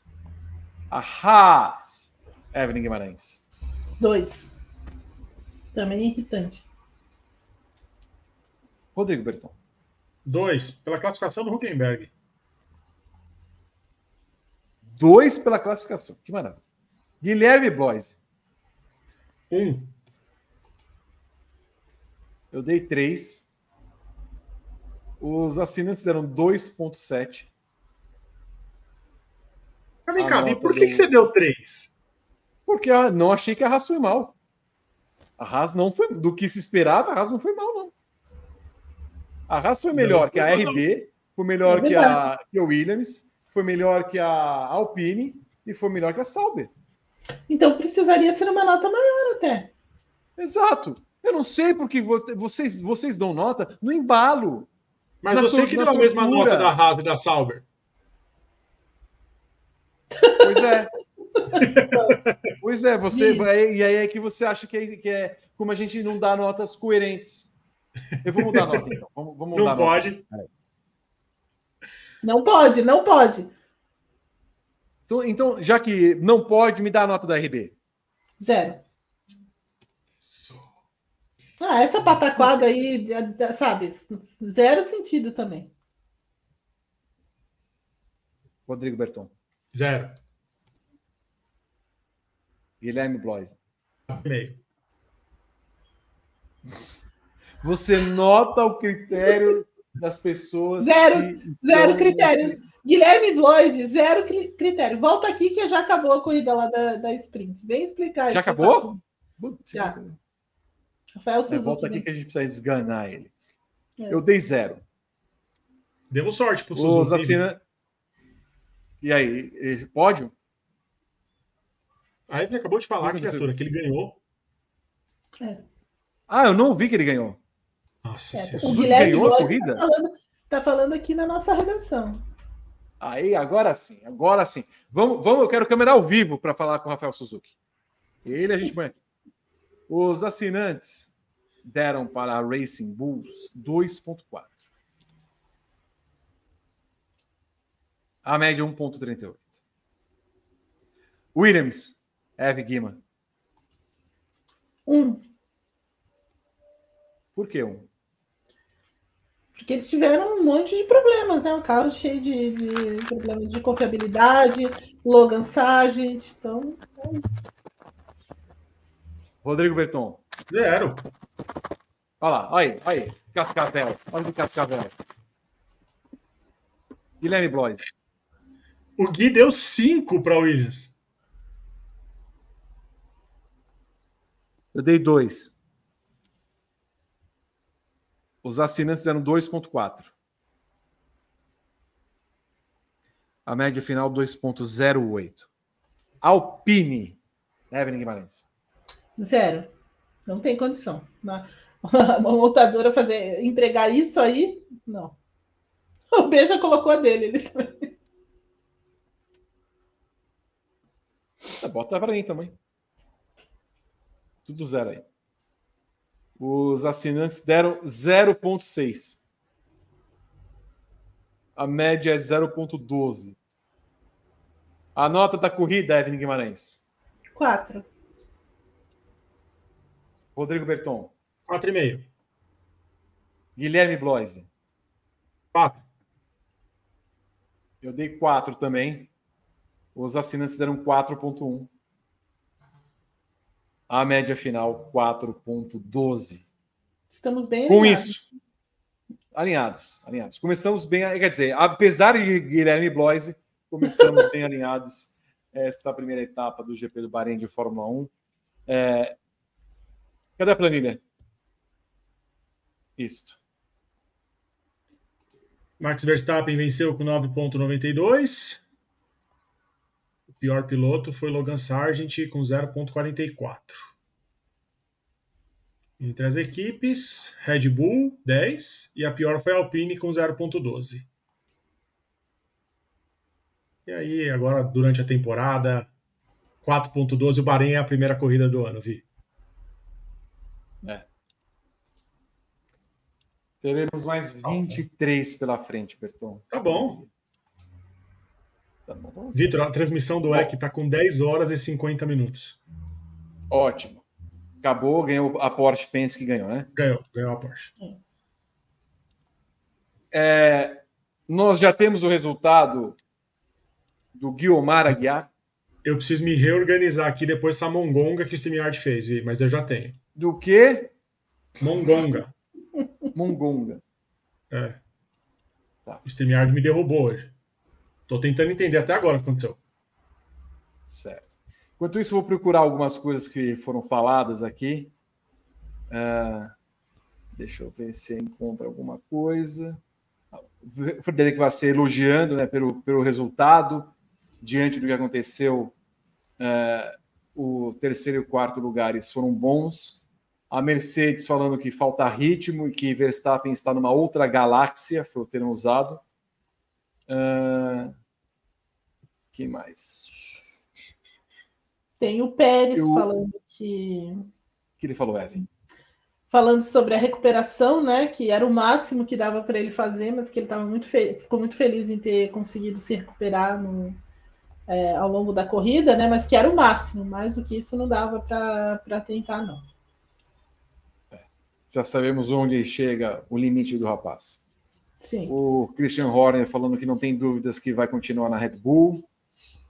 Agora, essa questão do Horner é uma coisa que a gente pode até render uma análise depois, mas assim, apesar de tudo que aconteceu durante o final de semana, e aí isso ainda vai repercutir ainda um pouco mais, mas a equipe não perdeu o prumo, né? As coisas caminharam dentro da Red Bull muito bem, mesmo nessa turbulência toda, né? Eles não tiveram qualquer problema ao longo do final de semana, não tiveram qualquer questão envolvendo a chefia ou decisões que sejam tomadas lá dentro. Então, assim, continuaram navegando muito bem, apesar de todo o imbróglio aí envolvendo o Horner, e, né, o chefe, né, o Christian Horner e tudo mais. Trouxeram a esposa dele lá para tentar dar uma melhorada também na imagem e coisa e tal, mas de qualquer forma a Red Bull passou incólume, né, por isso, nessa primeira etapa. Berton, já temos aí disponível o nosso Guiomar? Temos. Aí eu te pergunto, a vinheta para 2024. Ô Berton, antes de você passar a vinheta, tem uma informação importante, espera um pouquinho. Então diga. O site em Racing News 365 dá a informação de que o diretor técnico e o chefe de aerodinâmica da Alpine, que são Matt Harman e Dirk De Beer, pediram demissão dos seus cargos na Alpine. Tá? Então, já temos mais uma crise na Alpine, com pessoas indo embora. Daqui a pouco o Grande Prêmio vai apurar e repercutir a informação da saída de mais 2 pessoas da Alpine. Tô achando que Marco Andretti que vai dar jeito ali. Será, Vi, que ele vai passar em Paris e comprar o espólio? Olha. Tô achando que vai, hein? Até porque era com eles que a Andretti negociava para ter os motores. Então já vai, pega a operação inteira e leva o Ryan Reynolds, que não tá fazendo porcaria. Vamos ao Guiomar Aguiar do GP do Bahrein. Qual vinheta? Não vamos ao Guilherme. Não, eu preciso decidir. Eu tenho duas vinhetas. A gente vai manter a vinheta padrão ou aquela? Não, aquela padrão, você esquece a padrão. A nossa vinheta oficial é do Busanfa de todos nós. Vamos de novo. Bota aí de novo em tela. Bota em tela. E agora, vamos ao Guiomar Aguiar do GP do Bahrein de Fórmula 1.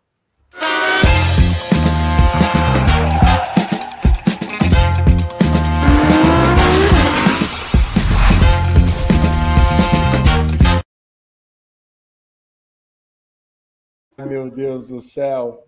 A Alpine foi eleita a pior do final de semana com 63%. Ela estreia o nosso Guiomar Aguiar amplo, já nos dando glórias e aleluia. É ter o jeito Alpine. Será que a Alpine chega até o final do ano? É o que veremos. E, Rodrigo Berton. É isso, Vi. Alpine venceu com 63%. Guiomar Aguiar. Logan Sargeant ficou em segundo com 23%. A RB em 9%. A minha planilha em 7%. E o Nico Hülkenberg teve 3%, deu 109% aí, porque hoje o StreamYard me boicotou. Vou mandar uma mensagem, reclamação para o StreamYard. Muito. Vamos dar ADM para eles. Ó, ontem, Vitor, o fim de semana foi gotável. Ontem foi o Multiviewer. Uhum. O teu travou também? Não. Aqui ficou tela preta o tempo inteiro. Precisei instalar um negócio aqui para poder resolver. Hoje é o StreamYard, é a revolução, Vitor, é a Skynet. Ela tá cansada, na verdade, Vitor. Foram tantas transmissões nesse fim de semana que o canal do YouTube está cansado. É, não tá acostumado a tanta transmissão assim. Mas vai acostumar. É isso. Todas as... Vai acostumar, exatamente. Vai acostumar. Vai, opa, se vai. Vai na marra. Guima, o resumo do GP do Bahrein em poucas palavras. Olha, a Red Bull mostrando que é muito favoritaça mesmo, assim, que as outras vão ter que trabalhar muito para tentar alcançar. Verstappen caminhando firmemente aí para o tetracampeonato, né, para o quarto título consecutivo na Fórmula 1, meio que também lembrando um pouco o Sebastian Vettel, mas com um domínio muito, muito às vezes maior do que o Vettel conseguiu quando foi tetracampeão.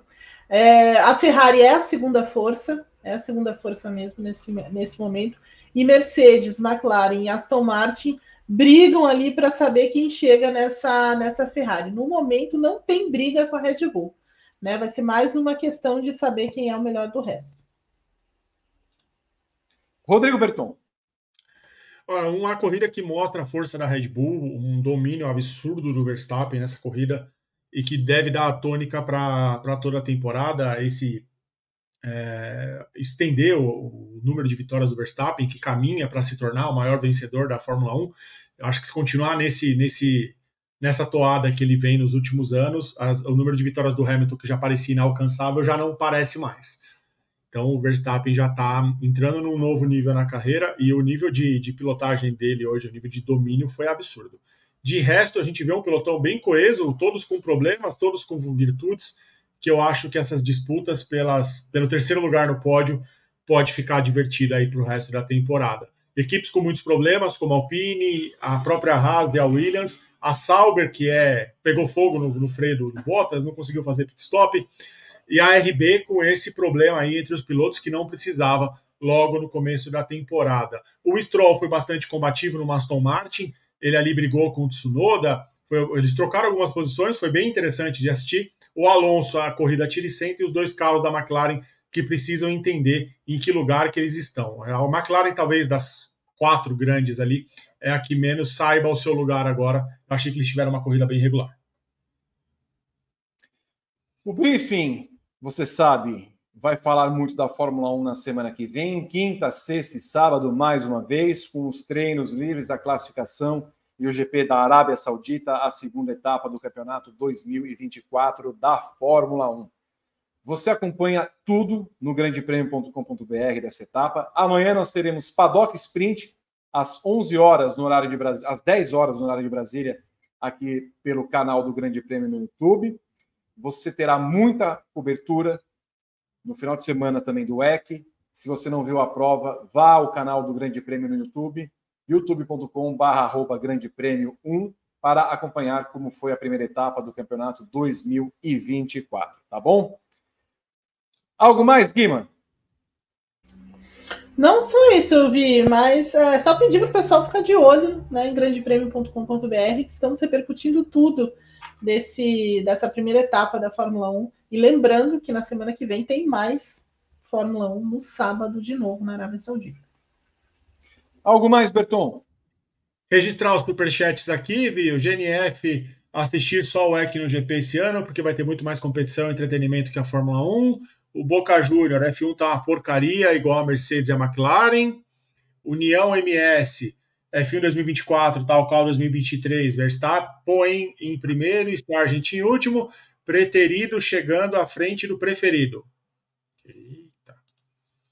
Boca Júnior, Max melhor da história, não tem como, vai ganhar todos. Wesley Andrade, o WEC de hoje está mais divertido que a F1. Qualquer coisa está mais divertida que a F1, só vou acompanhar os briefings porque a F1 ele não vai assistir. Descansa em paz, Fórmula 1, não nos fará falta. Mentira, fica assim. O Vinícius Carneiro falou que Alpine, por favor, no Guilherme Aguiar. Nipoluso, o massacre da Red Bull será pior, os campeonatos acabam um mês depois das férias, além do Pérez ter boas corridas. Daniel Bandone, podemos esperar Verstappen vencendo todas as corridas, Ev? Ou ele vai cair em sono profundo em uma delas? Olha, ele tem grande chance de ganhar todas as corridas, mas eu ainda acho que assim vai ser difícil porque todo mundo tem o seu dia de maluquice, né? Assim, o seu dia de insanidade, de caos total, e não vai ser diferente com a Red Bull. Eles também vão ter esse dia maluco. Aconteceu com a Ferrari, acontecia com a Ferrari, aconteceu com a Mercedes e vai acontecer com a Red Bull, e aconteceu no ano passado também, né? Então, assim, ele tem potencial para ganhar todas, sem dúvida nenhuma. Mas vai cair num dia de maluquice, tenho certeza. Eu vou colocar essa pergunta nas redes sociais do Grande Prêmio, Vi. Eusileia Silva. O Guilherme Aguiar dela foi ao Pineapple. O Logan, what the fuck is a kilometer? RB, what's your name? E o Valtteri... Não posso falar isso. Burico. Rogério Júnior presenteou com 5 assinaturas poli o Grande Prêmio, e quem recebeu foi o Edilson Cordeiro, Vitor Souza, Alan Vitor, Otto Castro e Pedro Henrique. Obrigado, Rogério. Vamos lá, vamos mais. Eusileia Silva, carro 2 da Williams tem um defeito grave, fica entre o banco e o volante, mas o Guilherme hoje tem que ficar na França. Alpine, pelo amor, que coisa medonha, estava o carro francês, quase 3 anos com vocês. Pois é, 34 meses. Na matemática do Cuenca é 3 anos e 4 meses. Luciano Guaraldi, boa tarde, a Ferrari demitiu o piloto errado, estou assistindo o WEC e vejo o VT de vocês depois. Correto, mas dá para assistir ao vivo os dois. Milovan, a Ferrari pensando em se escolher o cara certo para o contrato de tempo indefinido. O bom é que indefinido pode significar curto. Olha, o óleo quente do Leclerc, hein? Revista Coquetel Feliz, que vai vender bem durante esse campeonato. Pode entregar os troféus de 24, 25 e, quiçá, 26 para o Tilapinho. Quem é Tilapinho, Vi? Não sei. RBR tem tanta vantagem que vai iniciar a trabalhar para os próximos anos muito antes, que foi o que ela fez no ano passado, né? E só lembrar aqui que essa corrida teve 3 setores de DRS que finalmente decidiram liberar o DRS mais cedo. Deveria ter sido show de ultrapassagens.